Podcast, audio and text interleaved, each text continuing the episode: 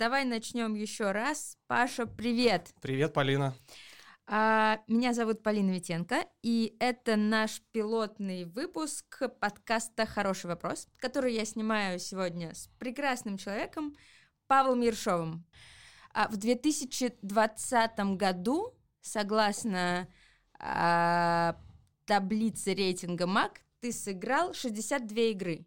Это чуть больше, чем одна игра в неделю. И это чуть меньше, чем я ожидал. Зачем ты все это делаешь? Это с детства у меня. Я С люблю детства? эту игру, э, в целом интеллектуальную игру, если говорить. Когда-то я смотрел по телевизору, потом когда-то на первом курсе института узнал, что, оказывается, можно и вне телевизора в это играть. И с тех пор я, в общем, это делаю, но мне всегда было немножко неловко, когда оказывалось, что это моя основная, моя основная деятельность, помимо работы, например, игра. Мне было неловко, когда в перерывах между турами игроки обсуждают игру, только что отыгранный вопрос. Мне было так странно, как будто ничего другого в мире нет. В прошлом году я решил, хватит лукавить, и я такой же, и я тоже буду заниматься этим, просто как жить этим. Когда-то, когда начинал, еще толком не было интернета, вопросы были в дефиците, нельзя было прийти домой и потренироваться, открыв там приложение или интернет. Или одна моя знакомая, у которой был интернет, она мне распечатывала раз в неделю какие-то там пакеты, которые я потом читал, знаешь, растягивая удовольствие по вопросу за вечер. И был журнал «Игра», он был плюс, и, на- и про КВН, и про что, где, когда, и там были лучшие вопросы турниров. Вопрос, один из, который там был опубликован, который меня поразил. 14 февраля отмечают во многих странах. А, каким образом празднование этого праздника подчеркнули в Любляне? Тогда для меня было все впервые, я каждый вопрос был откровением, я проходил его с нуля. А потом переворачивал журнал на последнюю страницу, где были ответы, читал и думал, как это, что это? Ты взял этот вопрос Думаю, или что нет? нет. Думаю, что нет. А такие вопросы лучше запоминаются. Прикол был в том, что нужно было думать не про Любляну, а про страну, про название страны, столицей которой является Любляна, то есть про, Словения. то есть про Словению. И если написать ее латиницей, ты, ты увидишь прям нужные буквы, складывающиеся Там слово. есть love. Так, супер. Абсолютно. Почему он вызвал у тебя такие эмоции, что ты помнишь о нем до сих пор? Но обычно цепляет что-то неожиданное. В какую сторону ты не думал. Так бывает часто в вопросах на амонимы. Но Когда тебе дано слово, ты думаешь про него одним образом, а в конце оказывается, блин, оно было в другом значении, там был подвох, ты попался, ё-моё, тебя купили. Для меня это недоумение, это хороший признак. Очень часто мои вопросы сегодня, характеризую словом, вызывают недоумение, типа, блин, перестань-ка ты писать вопрос. После игры я понимаю, что недоумение – прекрасное слово. Ты узнал свою границу своего ума. Когда ты знаешь границу, у тебя нет границ. Хороший вопрос — это сложный вопрос. Это тот вопрос, который тебя заставил какое-то усилие, преодоление сделать в течение минуты. И что-то за собой оставил. Ну. Эмоцию, воспоминания, знания. Логично, мы все приходим в эту игру за дофамином. Вообще не все. Вот удивительно, что люди, каждый со своим приходит. И кого-то раздражает, когда его вгоняет в стресс, недоумение, преодоление, это нет. Люди Ну, приходят за фаном и хотят расслабленно отвечать на вещи, которые им известны. Хорошо. Зачем уметь э, отвечать на вопросы ЧГК, кроме того, чтобы отвечать на вопросы ЧГК? Ну, во-первых, этого уже достаточно, и большая часть людей просто кайфует этого и меряется этим. Вот я, когда, например, вышиваю наволочку белой гладью, ну не я, Ты а не, не дай бог, ну в смысле нет, когда-нибудь обязательно, но допустим я вышиваю наволочку белой гладью, и у меня, в общем-то, такая же система. Я вот у меня эти квадратики получались не одинаково, вот я смогла одинаково их сделать, аккуратную ажурную сетку, вот у меня стежочки получаются все лучше и лучше. То есть я прохожу тот же самый процесс, не получалось, постаралась, получила дофаминовое вознаграждение, в следующий раз еще лучше постараюсь, и мое мастерство растет. Но в том случае, если я пишу стихи, или там пою песни, или там а, вышиваю, а, я оставляю какой-то вклад. Вот я дарю людям наволочки, я а, записываю песни, которые слушают, ну, слушают и без меня. То есть это какое-то такое... Любое искусство менее эфемерно, чем э, игра в что, где, когда. Действительно, игрок потребляет, а не создает что-то. Игрок. Если говорить о творчестве, то оно по другую сторону вопроса. Вот автор, редактор, они творят. Ты начал говорить, что вот ты постигаешь более глубокие грани, Слои игры. слои, Мгм. да. И Да. что за этим стоит для тебя? Жизнь.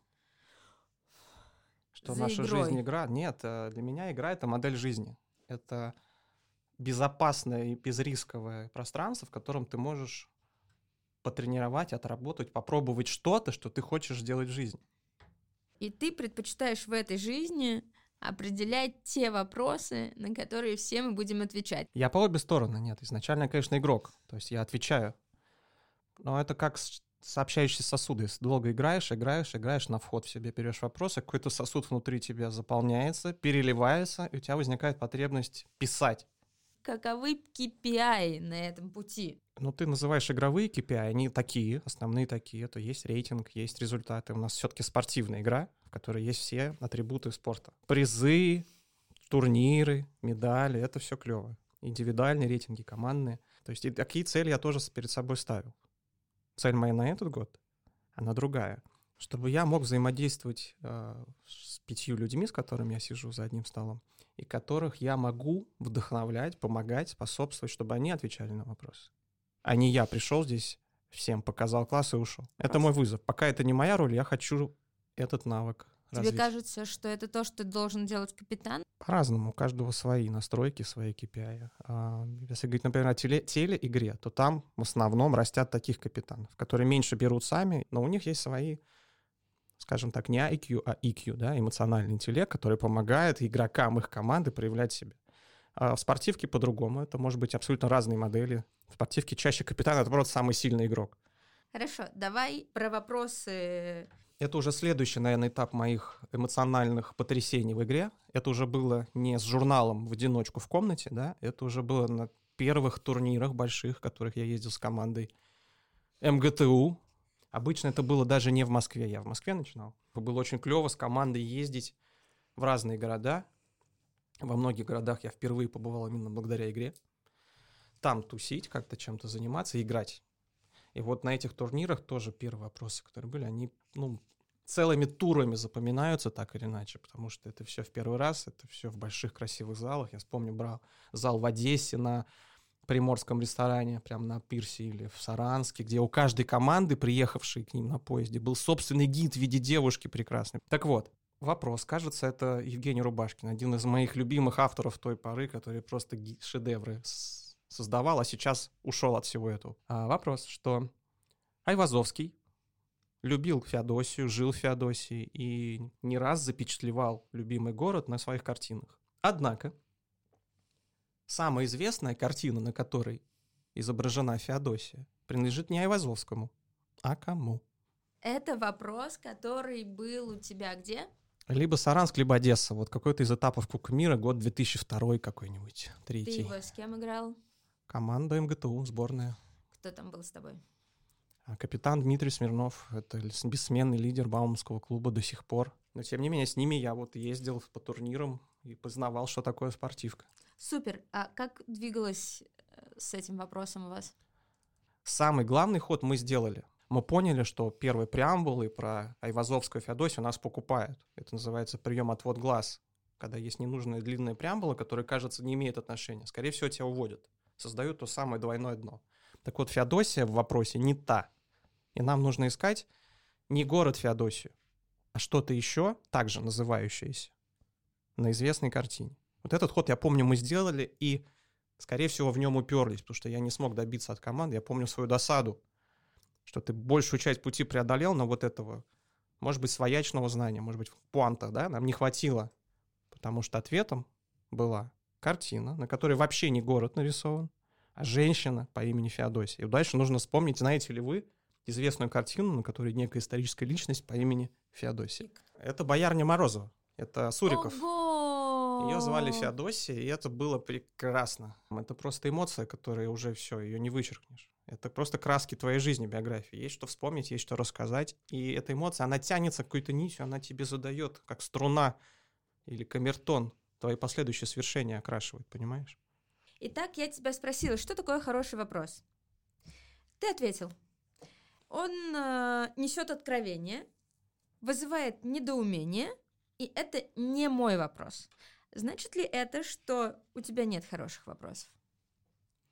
Нет, э, просто я не могу их оценить. Для меня они это как пощекотать себя невозможно. А Твой вопрос не может тебя поразить.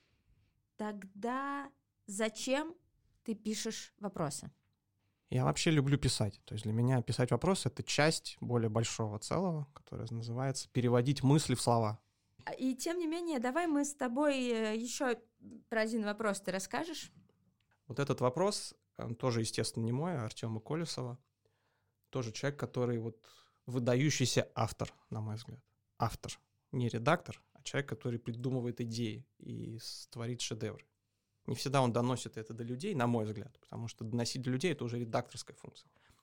Редактор живет в мире людей, автор живет в мире идей. Вот человек Артем Колесов, он живет в мире идей, по моему мнению. И одна из его идей была шедевральна в том смысле, что ее можно вытащить из вопроса и продавать. Я бы ее продавал как слоган тому же господину Венедиктову. Так вот, вопрос звучал очень коротко, как Колесов умеет, примерно так эхо Москвы, тире, закончите коротким словом. Эхо Москвы, тире. Вы? Мы, да, абсолютно верно, Полина, это вы. Я играл этот вопрос, возможно, придумал, но не сразу далеко. Я помню свое рассуждение. Да, это значит, что я не на чтении придумал и не на первой секунде. Смысл в том, что он самый дескриптивный. И в то же время это абсолютно правильный месседж для любой радиостанции, для любого подкаста. Мы говорим, чтобы вас откликалось, вы повторяли. Для этого я пишу вопрос. Тогда давай еще про любимые вопросы. Финал чемпионата мира любительского в Турции. Это был первый официальный чемпионат мира среди любителей. Он игрался в два дня подряд, по 36 вопросов в день, то есть дистанция была приличная, 72 вопроса. И удивительно было то, что три команды, три лидера шли ноздря в ноздрю всю дорогу, все два дня. И вот мы в этом режиме психоза и истерики попадаем в перестрел. Начинается перестрелка, ведет Максим Поташов, он читает вопросы. Четыре вопроса проходят, э, которые ничего не меняют. Либо обе команды берут, либо не берут. Накал запредельный. И вот пятый вопрос перестрелки.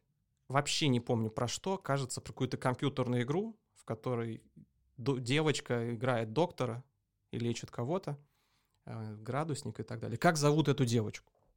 Примерно такой, вот если ты не понимаешь сейчас, что за вопрос, вот и мы тогда не поняли, ничего. Как про это думать? Мы сидим, понимаем, а это последний вопрос пристрелки, после него что-то случится. И вдруг одна э, девушка, которая тоже с нами играла, говорит, ну не девушка, уже женщина, у нее дочка. Она говорит, слушайте, я вообще не понимаю про что, но кажется, моя дочка играет в эту игру, и кажется, она называется «Градусник Доры» мы даже имея вот этот, это не понимаем, подходит это или нет, но вообще просто вырубились. Может быть, вопрос был не совсем строен, либо мы уже в прострации, даже я ничего не понимаю, просто пишем это слово, и оно оказывается правильным. И на него отвечаем только мы. Визг был, просто слышно было по ту сторону Черного моря в Крыму, наверное.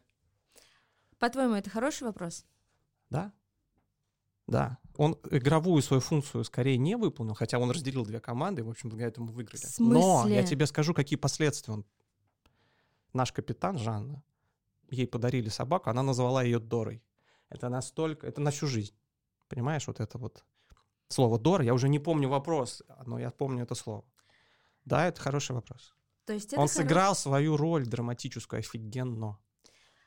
А я тут когда-то несколько лет назад, когда у нас был э, чемпионат, он же мундиаль, он же что-то там про футбол, слушала подкаст какой-то про что-то, и там говорили, что футбол это такая такая игра, из-за того, что в нее играют ногами, в ней важную, важное значение есть у случайности. То есть может повести, может не повести, и не все решается мастерством. Э, если бы эта игра была интересна, если бы в этой игре, в футболе, там, как в каких-нибудь других видах спорта, все решалось исключительно мастерством, это не было бы так популярно, это не, не смотрели бы так. Правильно ли, что ты считаешь, что что, где, когда это такая игра, в которую нужно выигрывать не только мастерством, в которую нужно немножко играть удачей? Абсолютно, да. Это, это и делает ее игрой. Игра — это больше, чем спорт и там техника. Такие штуки, как футбол, как что, где, когда, они велики тем, что там так много факторов. Как бы ты всю жизнь не изучал технику, как я пытаюсь, это тебе не гарантирует ничего. И есть много других слоев, развертывая которых ты наслаждаешься этой игрой. А скажи, а если бы этот вопрос тогда, если бы его тогда не взяли, ты бы его считал хорошим? Отвратительным. Но его Омерзительнейший бы, его вопрос. Бы, его бы выиграла другая команда. Я бы считал, что это омерзительный вопрос и горевал бы, но сложилось не так. Игра в тот день была на нашей стороне. Скажи, пожалуйста, кто твой любимый редактор вопросов? Давай скажу, что молдавский. Вадим, если один. Это умение как раз выходить за рамки игры и создавать у игроков ощущение «Вау, я не взял». Я уверен, что хорошему режиссеру игра помогает, плохой режиссер помогает игре. Вот если ты очень умелый редактор, ты можешь все сделать так, чтобы с большой вероятностью игроки там на 6, ближе к 60 секунде приходили к правильному решению, у них щелкало, они с криком «Да, точно оно, давай быстрее пиши», сдавали. Это классно. Но плохой редактор, ну, с меньшей вероятностью этого достигнет. В этом их отличие. Так вот, в игре, в драме всегда примешивается еще что-то, как вот нелепая ситуация с Дорой, да, когда ты неправильным путем пришел к ответу, через неожиданность дочка смотрела передачу. Но именно это творит историю. С кем тебе интересно играть? Я не получаю удовольствия от игры с ленивыми, как я называю, ленивыми в смысле спортивного азарта игроками. То есть те, для которых игра — это фан, которые приходят просто попить пиво и поотвечать, что знаю. Но у меня спортивная всегда в игре, как у игрока, у меня спортивная анимация. Я хочу зарубаться, я хочу за результат, я хочу развиваться внутри одного турнира. Я хочу, чтобы эта команда делала со мной. Вот с людьми, которые играют, мне всегда интересно. Ну, я верю в то, что игра учит э, жить. А, я считаю, что у меня нет до-после, я меняюсь каждый раз, каждый ну, год или каждую игру. А, я думаю, что самый главный барьер для всех людей, которые знают о нашей игре со стороны, по передаче, там, почему-то еще, они думают, что это для умных людей. И здесь люди соревнуются, меряются эрудицией. Вот первый, самый важный барьер, который ты проходишь, попадаешь, что это не так. Это не про знание игра наша, и не про эрудицию а про другое, про рождение знания, про, про аналитику, про смекалку. И это очень важная веха, которая меняет сознание человека. И я всем советую ее пройти. Дальше внутри, конечно, там их много-много-много разных вех, но ты уже в другой вселенной живешь. А эта вселенная, она помогает тебе ко всем вызовам жизни относиться как к вопросу, который можно решить за минуту. Спасибо тебе большое, и я думаю, что увидимся с тобой еще. Договорились.